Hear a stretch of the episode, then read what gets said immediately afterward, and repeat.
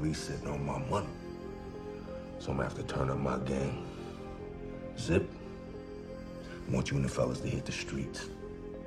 Hit every business from 110 to 155th. If they got a dime, I want at least a nickel. Bring everything back by the end of the day. You think you're gonna recoup seven million dollars? Just like that? I don't even know why you back here. Look around. You know damn well why Diamondback sent me. Fort Knox. This makes the junkyard rip look like amateur night at the Apollo. This dishwasher thinks he can prove Harlem don't need me. See how bad he really wants to wear the crown.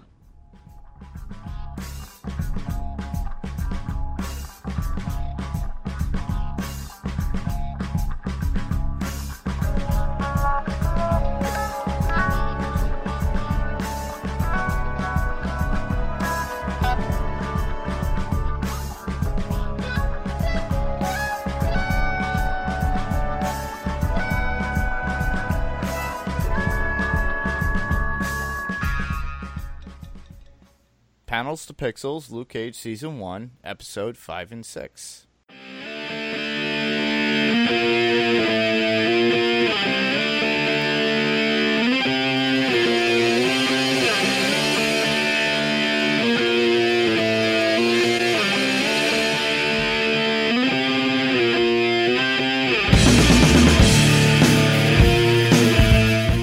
Hey, everybody.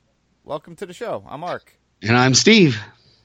Uh, Steve, what's going on with uh, episode number five? So, episode number five of Luke Cage, just to get a rep. And I have to say something to begin with here, because you know more than I do. I, I look at the IMDb a little bit of these, and I guess all of the season one episodes are are song names from a group like uh, Gangster Star or Star. Anyway, um, Gang Starr is that it? Maybe that's it. So I, I know nothing of this of this uh, this music, but it's it's pretty cool. But um, so all of these, it's kind of cool that that all of these uh, episode titles are song titles because nobody's really going to say them. Like Jessica Jones, we were always waiting. I was waiting for somebody to say the name of the title within the episode, and uh, with these, I don't. I don't have that. So, um, but episode five opens up with Luke using his powers. You know, uh, episode four ended with him and and Connie crawling out of the rubble of the blown up building, and so we see at the beginning of episode five, we see Luke using his powers in public. People are watching. They're taking video with their phone. They're taking pictures. The detective Misty is there, and she finds Reva's picture in the rubble of Genghis Connie's, and she keeps it, and then she keeps it as evidence. And later on, it plays out in the episode when she, when uh, Luke tries to take it from her, and she's like, "No, this is evidence." And I, I found that kind of interesting because I'm still wondering about the whole romantic thing between him and Misty. It seems like it's played out, but you know, who knows? We may see more. Then uh, we have Cottonmouth, and he's trying to strike back at Luke through the people of Harlem. But uh, by the end of the episode, we're going to find out that it kind of backfires on Cottonmouth.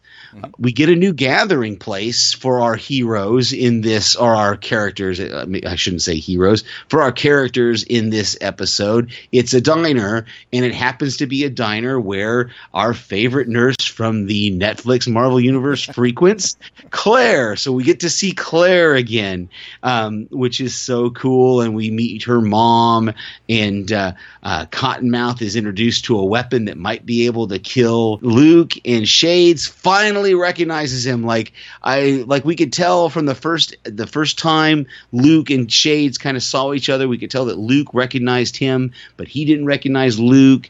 And then when we got the flashback, the flashbacks in the last episode of the prison, we found out where Luke knew Shades from. But finally, in this episode, Shades recognizes Luke, and everything kind of sets up in this episode five for episode six.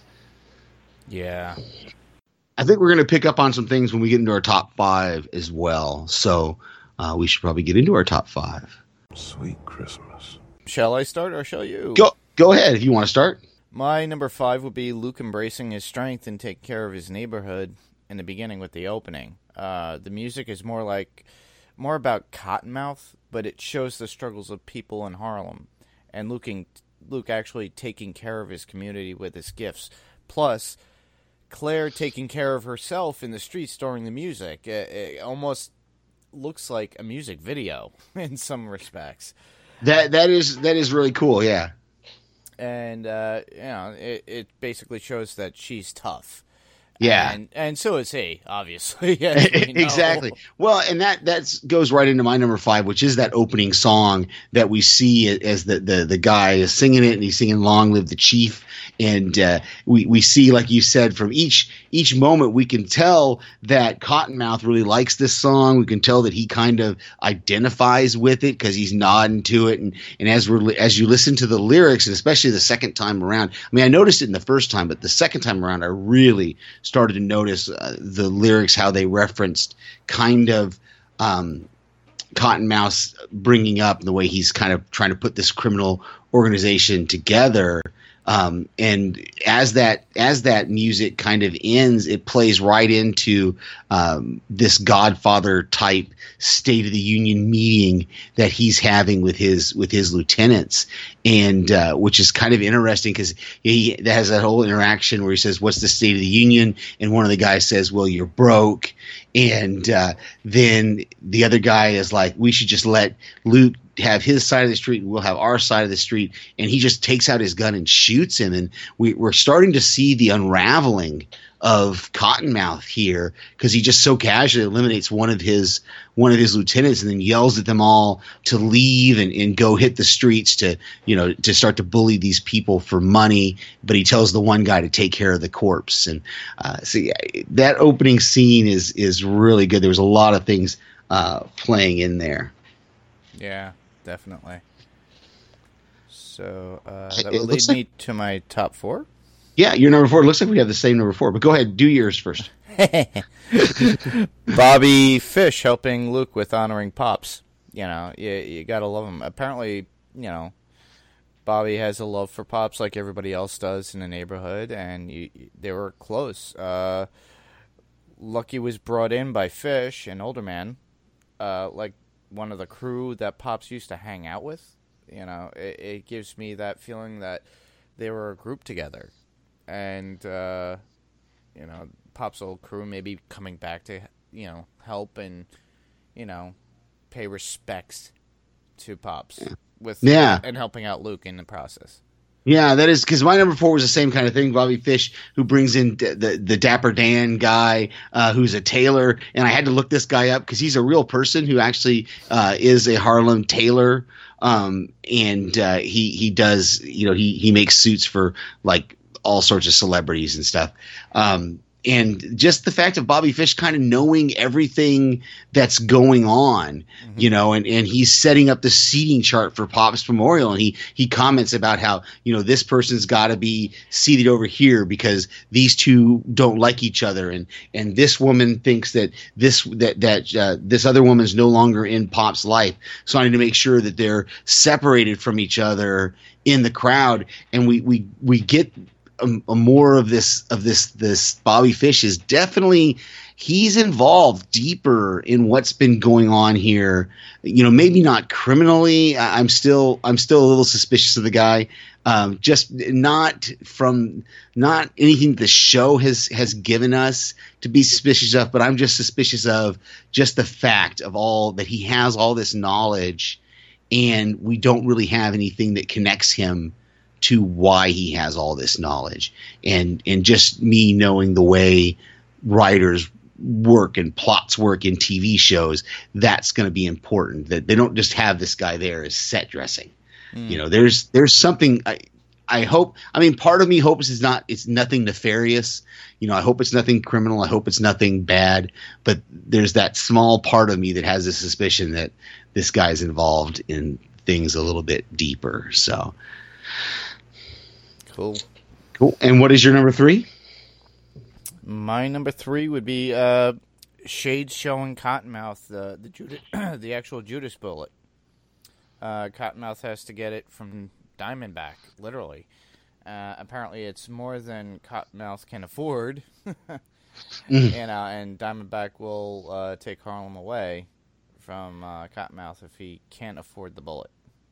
Yeah, I was a little confused with that scene, and maybe you can help me out. Um, even the second time watching it, I was still a little confused because it looks like it looks like the the, the guy is wearing a vest, obviously, because because um, Cottonmouth says something about Kevlar or it penetrating Kevlar, and we see the guy take the bullet, and then he just kind of stands there, and he's kind of like, "Hey, hey," he's all happy, and then seconds later, like his body explodes. So is is that is the deal that the round is a penetrating round that then it explodes once it's inside the body, or is there because it, it seems to me that if it's just I, I just I, I'm I was unclear on how that round worked, and it just I, I don't know. Did you could you tell anything more than that, or is, is that Nah, I, it- I thought it was something that you know, it it would ad- adhere to the body and then explode.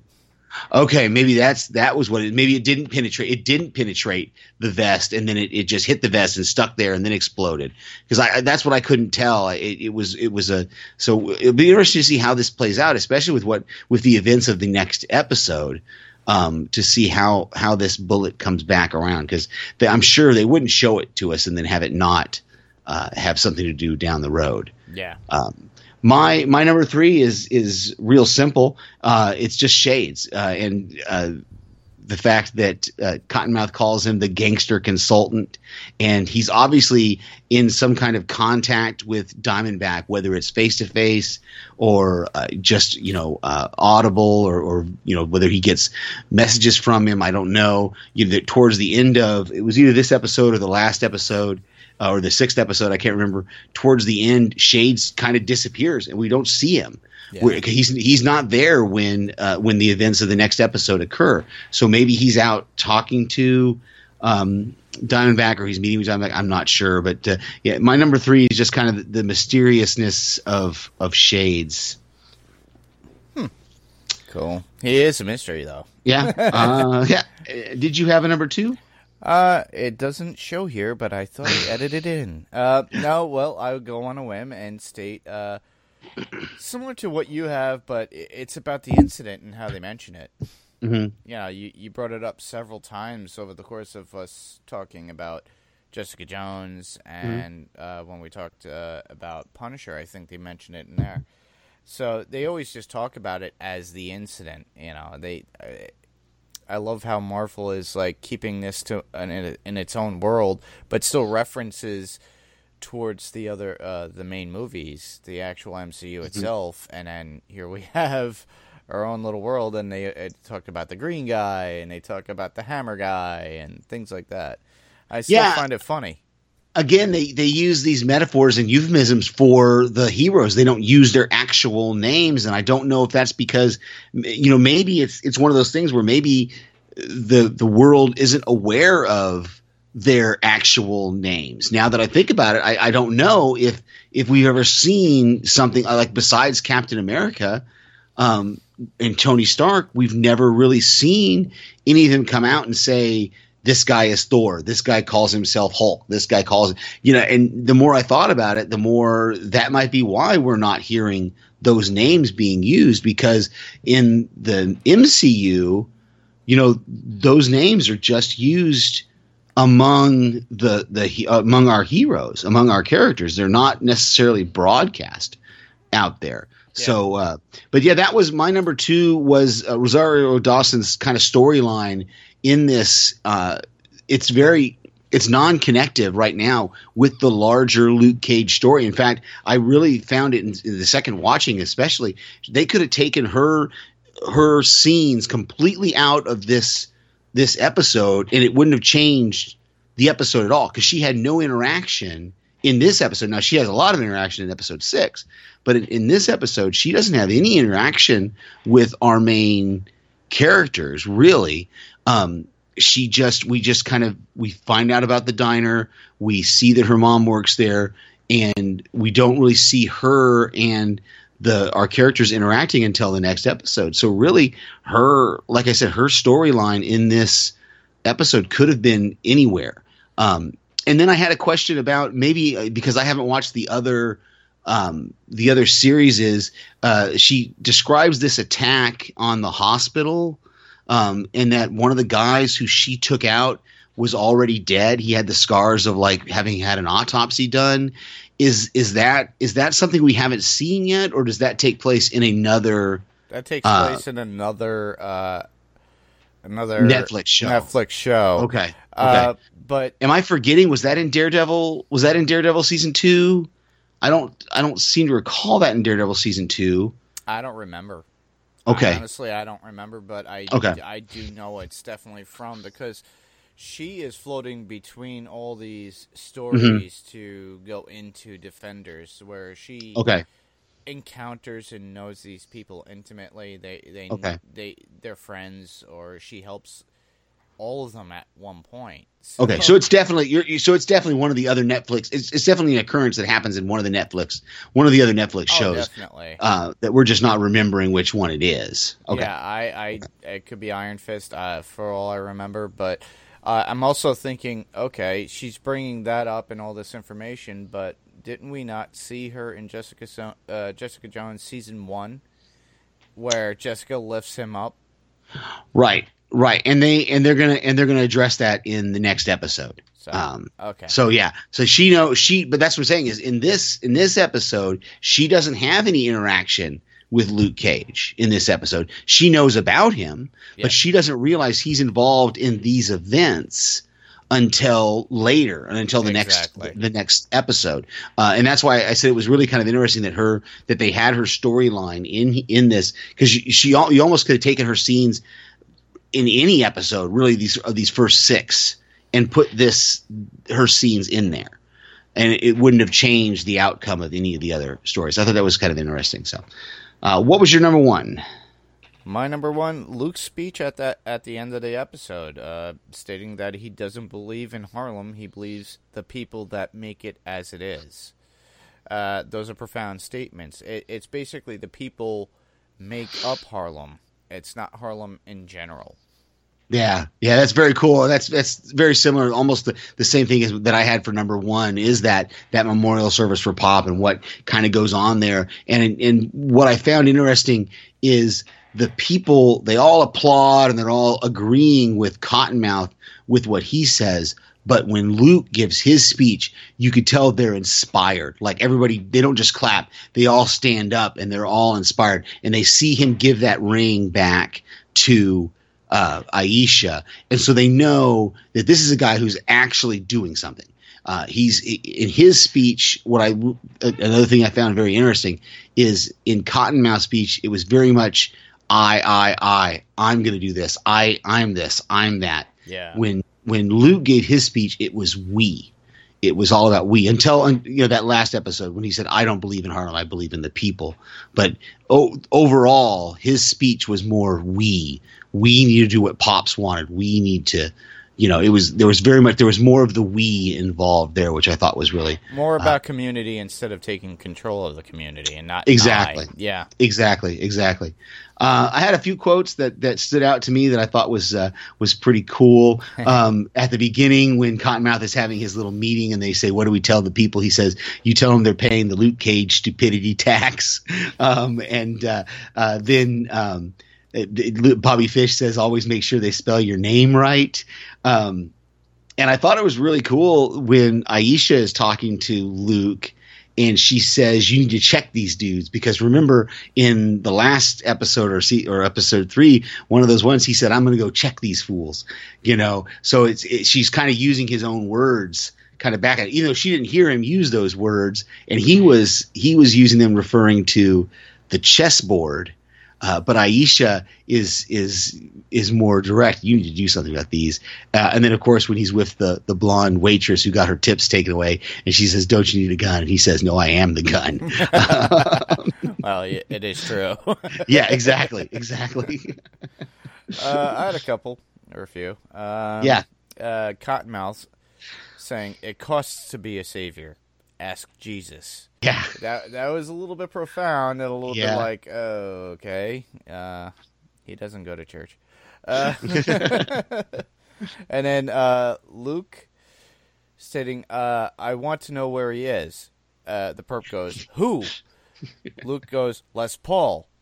Then he looks at the guitar case, the guitar case in the corner, Yeah, and it's that a was great. case. That was great. I was yeah. hysterical laughing at that. I was like, okay, that was just pointed out. and uh, uh, and and yeah, and yo, I plead the eighth. Don't you mean the fifth? Yeah, the fifth. that was pretty good. That when she was talking about if Aisha shot that guy or not. Very cool. Uh, I'm looking through. Let's see. Was there anything that uh, that we missed? Um, I talked about that. Oh, Scarfe uh, and the other the other dirty cops. He kind of talks about that. Uh, you know, he has that. He has a, uh, uh conversation with Perez on the phone about the guns.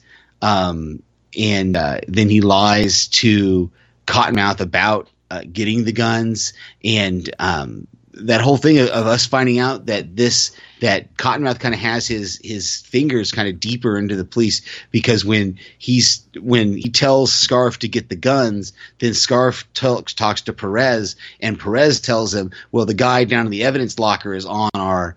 is on the payroll too. So you go you go talk to him, and so they have this whole network of dirty cops that is really going to lead us right into the next um, the next uh, episode. And uh, Aisha's father going to talk to Luke. I thought that was interesting. I wanted to look up because they, they I didn't see exactly what that that uh, uh, newspaper headline said about the New York Giants, and you may be more aware of the history of it than I am. Um, but when I looked it up in, in Wiki, the New York Giants uh, baseball team uh, won their last championship in 1954. And then after that, it was in the 60s when uh, the Dodgers and the Giants split off and went to, to California. So the ring has to have been her grandfather's. It couldn't have been her father's ring because he, he didn't look like he was old enough to have been playing baseball in 1954. That just doesn't didn't ring right, and that makes more sense as far as that she was keeping it and not going to let him pawn it, uh, and why it wouldn't mean much as much to him as it might have meant to his father or to uh, Aisha. Uh, But that's that's kind of what I thought because when he has that whole interaction with Luke in the barber shop, you know, he's he's drunk and he's still drinking, and um, Luke Luke's asks him something about did did your father play ball? And he says, well, yeah, he taught me how to play. And he said that's why you don't have black people playing the game nowadays because their fathers aren't teaching them to play the game. And I, I thought that was kind of an interesting Yeah. social kind of take on it. It is. Uh, no, I actually I don't follow the New York Giants baseball team. I follow Right. the Giants football team. right, right. Well, that was the thing. It was. I didn't even know there. I didn't even know there had been a New York Giants baseball team. They That were I had to- sold I had- to California, I believe. Yeah, that's what I'm saying. They they moved. Everybody talks about the Brooklyn Dodgers. Okay, that when that when the Dodgers were in Brooklyn, you know, because there was that whole thing with Red Sox and Babe Ruth and all that. Um, but everybody, so everybody knows about the Brooklyn Dodgers that they existed. I did not realize that there actually was a New York Giants baseball team that, like you said, was sold and went to California. That's why we now have the San Francisco Giants. I'm assuming. Yeah, which So- is funny too because the New York Giants football team, their stadium is in New Jersey. Well, Uh, yeah. but Well, there's none of the New York, none of the teams that have New York's yet. You know, Buffalo, I think Buffalo is the only one uh, that's actually has a stadium in Buffalo, like Yeah. the Buffalo uh, um, Bills. They're they're, but the the Giants and uh, the other one is escaping me now that plays. They they share that stadium in New Jersey. Yeah, Uh, yeah, it, um, it's really weird. You would think that we would, but you know, New York City is pretty small. They're islands, so Yeah, exactly. exactly. at least we have the Yankees. Oh, the Jets. That's what I'm thinking. The Jets. Yeah, the Jets. The Jets and the Giants share the same stadium. They both they're both called New York, but they both use a stadium in New Jersey. Exactly. It's very So uh, I have a couple. Uh, after Cottonmouth told his guys to squeeze everyone during his speech, there was a '60s montage of music, like from Ocean's Yeah. Eleven, in it. It, it sounded really interesting to me. You know, everyone coming to Luke to help uh, help them now that they know who he is in the community. Yeah. So it, they all know his name. They know what he could do. So they're all coming to him, and he's more than helpful because it is his community. So Mhm. he's the local hero, and Scarfe being looked at by infernal repairs. Sorry, Yeah. internal re- affairs. Sorry, I had to use a lethal weapon joke. Yeah, that's great. I love it. I love it. and uh, uh, how he was on site at the blowout at Genghis Khan's when Luke saved her. Uh, very Yeah. questionable. Yeah, yeah. They, it was interesting how they put that all together, and that's kind of how they realized that he was on Cottonmouth's payroll, and that's kind of how they're going to uh, put everything uh, together. So uh, interesting, interesting stuff. Um, but like I said, a lot of things from episode five played right into episode six, um, which is the the the suckers need bodyguards. um, uh, again, another song title that I'm not familiar with. Um, A lot of rap based. yeah, yeah. Uh, and this is the equivalent of what I've called, and we talked about this with, with, with Punisher. Um, I don't remember if we talked about this with Jessica Jones or not, but uh, um, this is kind of Netflix's mid-season finale, kind of where they we see them here in episode six. They wrap up a lot of things, but they're setting up some things uh, for the future. Um, you know, we have seven seven episodes left.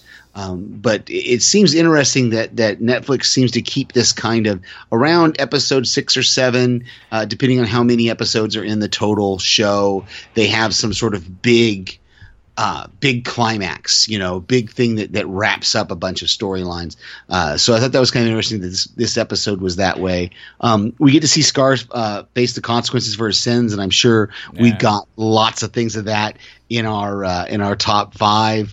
Um, we're going to see Claire is going to get deeper involved with our heroes, and uh, she's going to make a big. De- she makes a big decision in this episode about what she wants to do with her life, which I think was was is kind of cool and is very touching. Um, we also find out that uh, more people are kind of onto that the councilwoman is is criminal. That that uh, Luke's attack on Crispus Attucks kind of revealed that she there's more going on in her offices than what she would let on. Uh, and of course, the big, big, huge thing at the end of the episode is Cottonmouth uh, being arrested and taken to jail, and, and seeing Misty put the handcuffs on him uh, in the second, uh, the second watch of it was so cool. I hadn't noticed that in the first, but to see that she's the one that gets to kind of put the cuffs on him, and then uh, as the the camera pans up, she's kind of standing in his office, and you can see her looking out over Harlem's paradise as it's just empty, and you realize that she has completed, she has done the task that she set out to do. And Luke kind of says the same thing. He's, you know. Cottonmouth's in jail, so I'm gonna uh, go my merry way, kind of uh, kind of thing. So a, a lot of things are wrapped up in this episode six, but also we know that there's more to come. That we have seven ep- seven more episodes, so this isn't the end. So obviously something's going to happen that's either going to uh, bring this this show forward or make things uh, continue. I, I hope. I, I'm assuming that's what's going to happen. We're not just going to see Luke, you know, finding a job, uh, cleaning up the barbershop. you know, I mean, it's it's not just to be to be uh, you know taking out some purse snatchers every once in a while. There's got to be more to it. And it was kind of interesting that thing at the end, and it's kind of in my top, I think, or in my notes.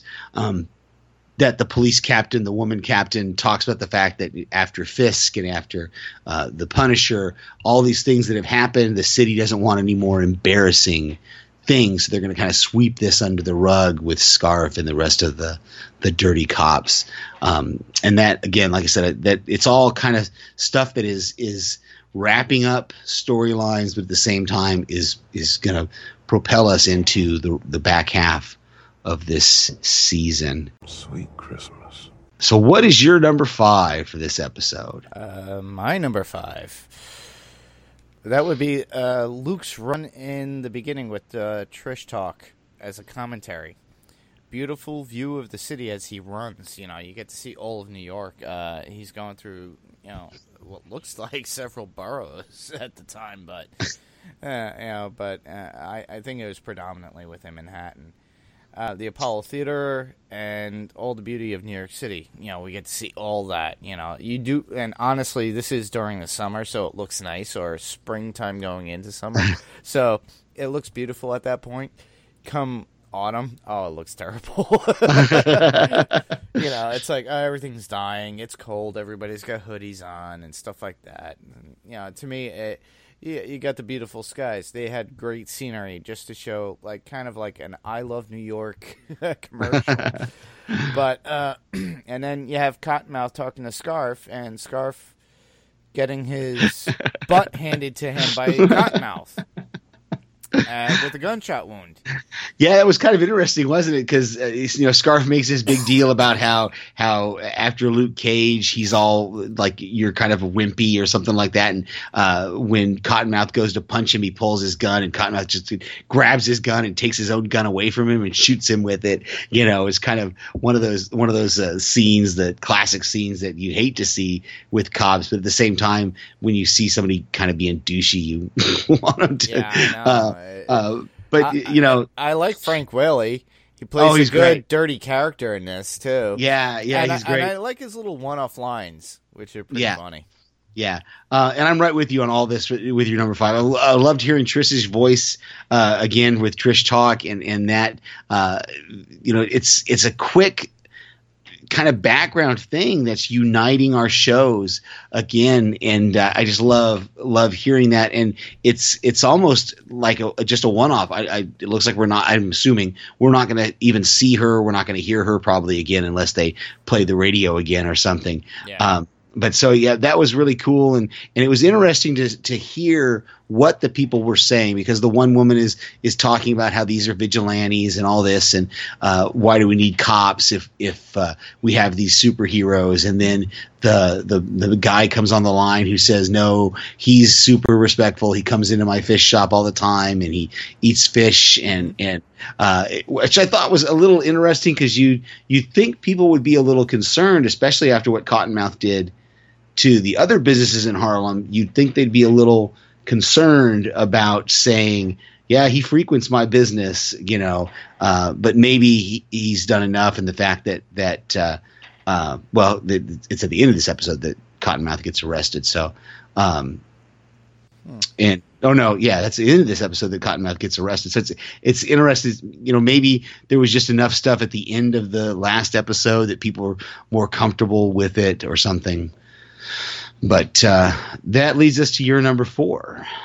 Yeah, my number four will be uh, Claire entering Luke's world again. Mhm. Uh, the the look of being uncomfortable on Luke's face when she sees him at the diner with fish, and he's like, "Oh Yeah. yeah, oh hi," and how do you know each other? that little conversation. Then Claire taking care of Scarfe with Luke. Very strange. Yeah. Then Misty in Scarfe's apartment trying to figure out what happened to Scarfe with her point of view. That whole uh, mindset kind of out of Boondock Saints when, Yeah. you know, Yeah. like we talked Yeah. about earlier. and that's the first time we've seen another character. We, we've seen her let another character kind of penetrate that imagination. Mhm. You know, because the the uh, Perez is wa- he's in the squad room. She's in. They're both in the squad room. But when he's walking up behind her, he- she's seeing him in her imagination in the apartment, and and so that's kind of interesting. That I wonder if there's a, I wonder if there if that was a uh, if there was something there about her uh, and you know, I wonder if it's if it is a superpower that she has of maybe maybe Perez has been in that apartment before and now she's starting to get that suspicion that Perez is dirty as well you know because I don't know it was just, it was just interesting that we have never we we haven't seen another character kind of penetrate that imagination of hers. Um and that's kind of the same thing with my number four is Luke and Claire. Again that this this first face to face meeting and she has to kind of jog his memory because like he doesn't remember her. And uh, and that that would make sense because he left. Remember she was in the apartment uh, and she had left the room Mhm. and he left before uh, she came back so he might not know I think Malcolm was the only one that he actually interacted with Yes. uh, in that whole scene yeah, that and, was um, from uh, Jessica Jones. And Right. that's when she had to use the syringe to go into his eye. Hmm Yeah, exactly. And like I said, he never he never saw her, um, and so that's that's an interesting. It's it was it was a moment of uh, for him when he admits to her that he doesn't he doesn't want to be special. He doesn't want to have these powers. He he very clearly says that, and and she tells him, "Well, you got him, and now you you're it's your response." Basically, she's telling him it's your responsibility you know to to do something with Mm-hmm. these powers.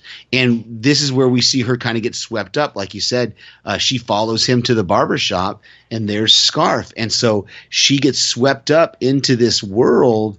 And i don't think it's strange for her to help Scarfe out. Um, i think it's i think it's exactly in her character of even though she hears Scarfe say he killed chico it's within her character to want to help people. And even if she knows this is a this is a dirty cop but then he says you know he has that that great line where he says yeah i'm a i'm an a-hole. I'm a despicable human being. Actually i think that's what he says. He says i'm a despicable human being but cottonmouth is worse. And i've got all the proof uh, in my apartment for for you know to bring him to justice. And so we get this idea that she's weighing out the fact that she can save this guy's life and get this other guy in prison. Um, and it's it's kind of his his path to redemption. And, and I'll talk some more about it when we get to my my number one, uh, especially. But yeah. And I think uh, your number three kind of plays into that as well. Yeah, Scarfe confessing the the killing somebody, you know, Yeah. and Luke ready to snuff him. he was ready to. He was choking him, Mhm. and, and then uh, and then warning Luke about Cottonmouth and you know what a filthy per- uh, person he is, and he knows how to take him down. You know, spilling his guts. Redemption, you know, Yeah. he- he's trying to redeem himself in some way. So, uh, yeah, he, he's trying to do something good, even though he's been doing a lot of bad. And I think his smart mouth has been getting the best of him in the end. Yeah, yeah. Um, that was really that was it was really a moment, and in that same you know during that same time frame, we're getting we're getting Misty is in that apartment, and Perez is with her, and he he picks up uh, that photograph, you know, of uh, and he says, "Oh, I didn't realize what a cute kid."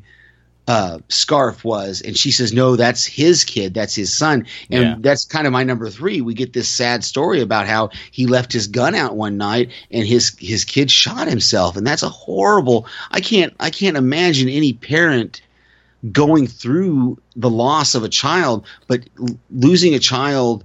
Through his That- own negligence. Oh yeah, your own negligence has got to be even even harder, you know. And uh, so it kind of gives us something to kind of humanize him. We've had we've seen him kill Chico, we've seen him be a bad guy, and so now we see you know a little bit.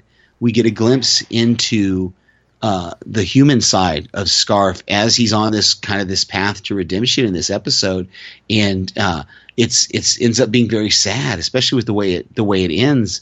Um, but uh, but yeah, that that was my number three was that getting that sad story about the loss of his son and how, um, like I said, that's going to humanize him in our eyes to give give him some some redemption.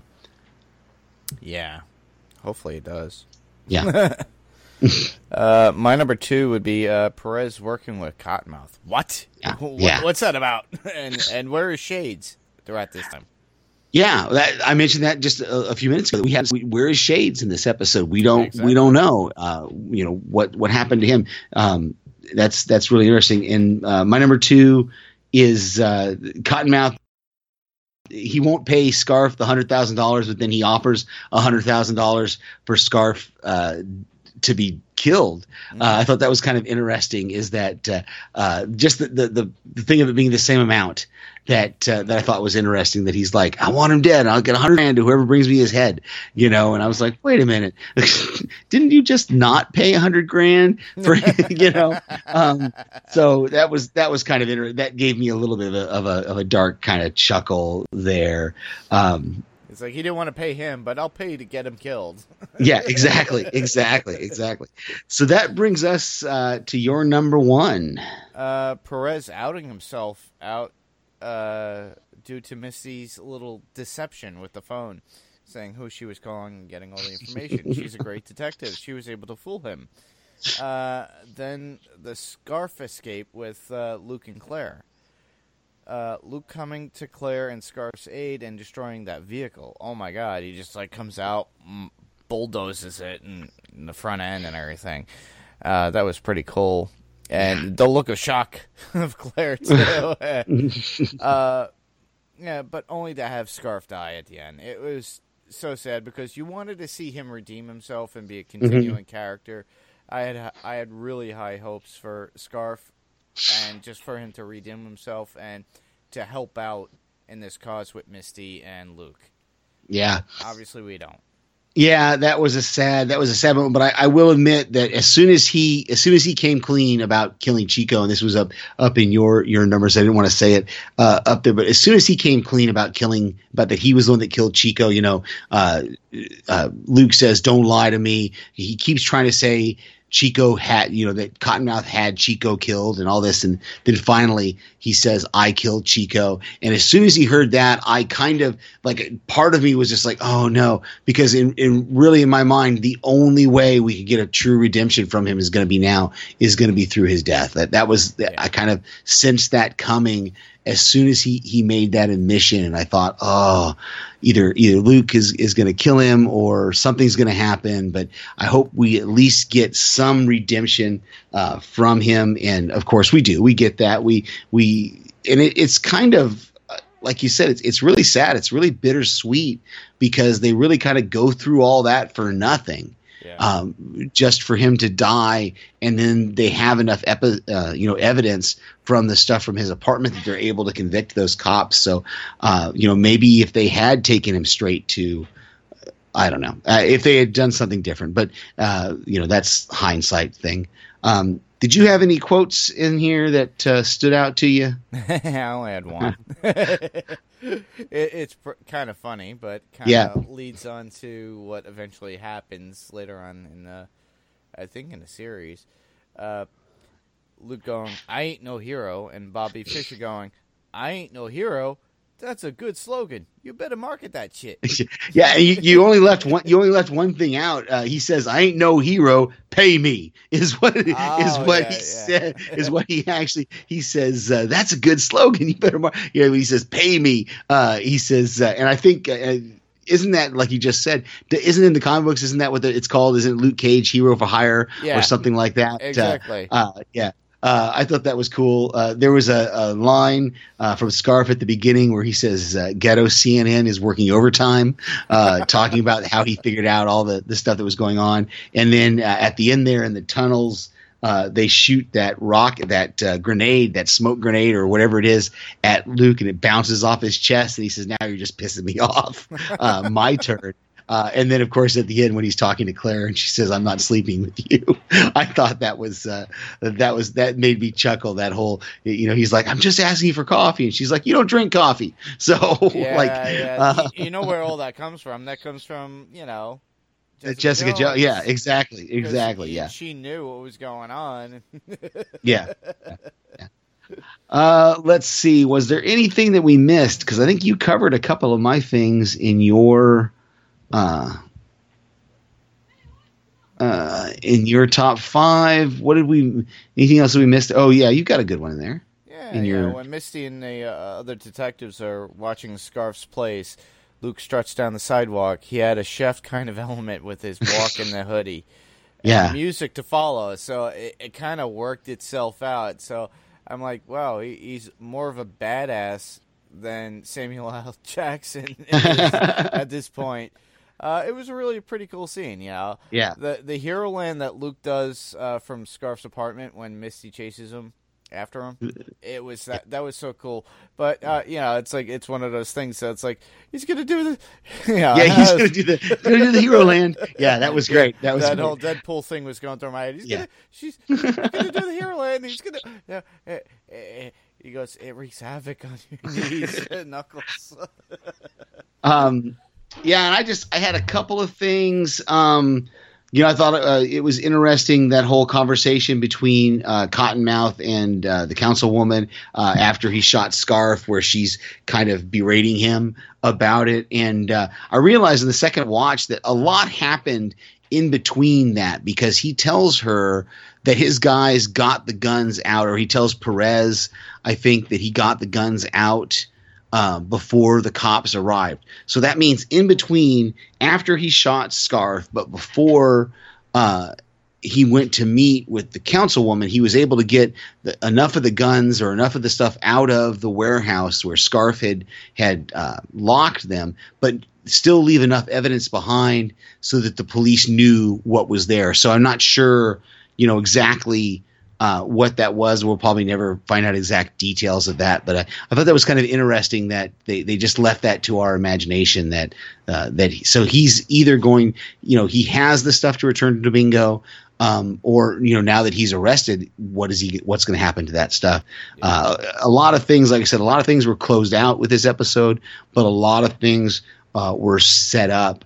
Uh, for the future, um, and like I said, that at the very end there, the the cop, the the captain, kind of coming in there and, and telling Misty that uh, they're not going to prosecute these other cops, and Misty says, "Well, I can." Uh, you know, I can testify or something like that. And the captain says, well, you, it's not, you, you, don't have enough pay or you're not, it's, it's above your pay grade, something like that. Yeah. You know, uh, to where we kind of get the idea that this is all kind of get just going to get swept under the rug. And so I wonder how much of, of how much are they going to be able to prosecute Cottonmouth uh, if they if they don't prosecute the cops is you know what's going to happen. So it's, it's an interesting thing to see uh, see this going forward.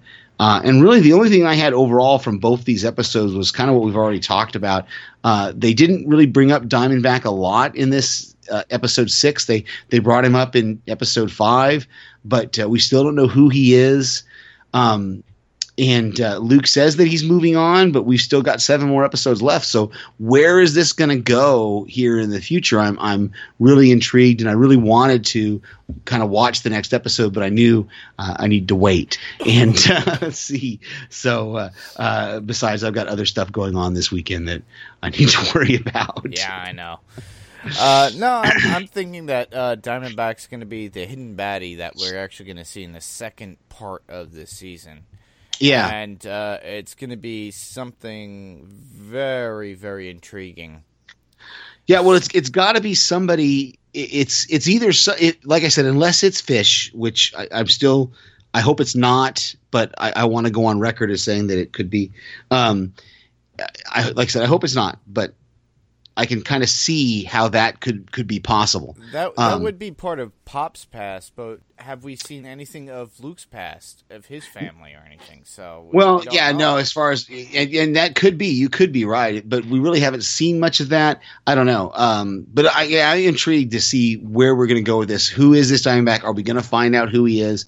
Uh, is it going to be the second half of the season, or is it going to be the next season before we find out uh, about this guy? Uh, I hope not. I, I hope we get yeah. I hope we get some direction with Diamondback before the end of the end of this season for sure. Um, uh, uh, there's not really much that we could say about Comic Talk because we already covered some of the San Diego Comic Con stuff already. Right, right. But uh, uh, there, there's a lot going on. Everybody yeah, and walking there. Yeah, and Walking. Yeah, Dead. Walking Dead hasn't started hasn't started back up yet, so yeah. they are filming, but uh, I think they're filming. I'm not sure. They're still uh, filming. They film yeah. up until November.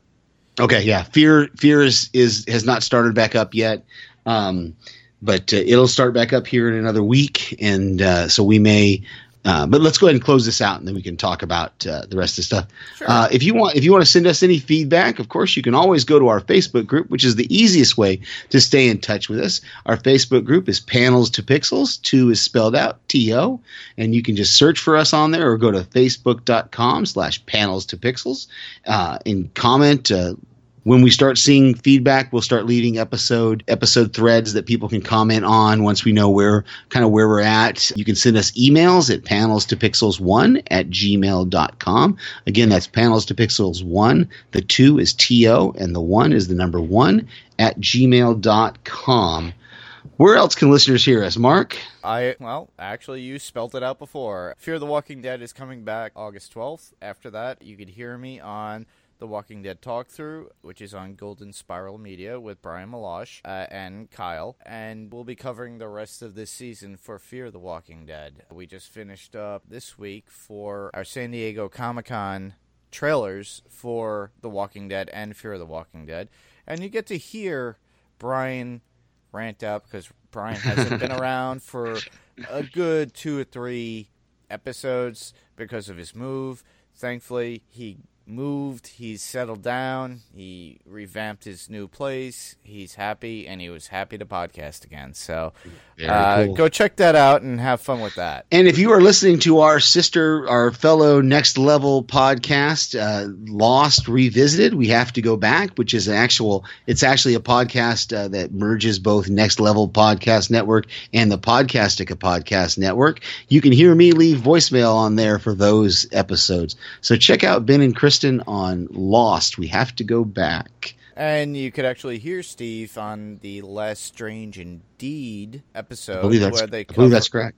Yeah, they, they covered Castle Rock, and you put in a uh, voice commentary, which I- is awesome. I did, and I'm trying to get caught up with them now. I think I, I think I've missed this most the the one. There's going to be one that comes out. Well, when we're recording this, it'll come out tomorrow.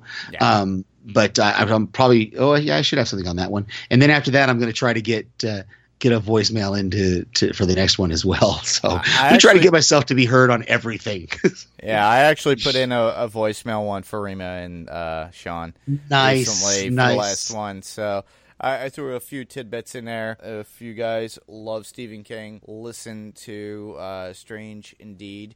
They they're covering Castle Rock right now. That's found on the Podcastica network. We're we're good friends, so we try to promote them as well. Absolutely. And, and uh, they're up for a nomination too for the Podcasters Awards. So please vote for Strange Indeed. That's for television, and I believe the language of bromance. is Yes, Sean and his Sean and his fellow podcaster are up for the language of bromance. I believe in the comedy section. So if you guys could throw out some votes when they come out in another week or two, do so, please. We really do enjoy our friends, and we love to see them. Strange Indeed has been doing great. And Sean's been doing awesome on his Language of Bromance podcast. Absolutely, very funny stuff. So, with that, uh, thanks everybody for listening. I'm Mark, And I'm Steve. and this was Panels to Pixels. Good night, everybody. Good night.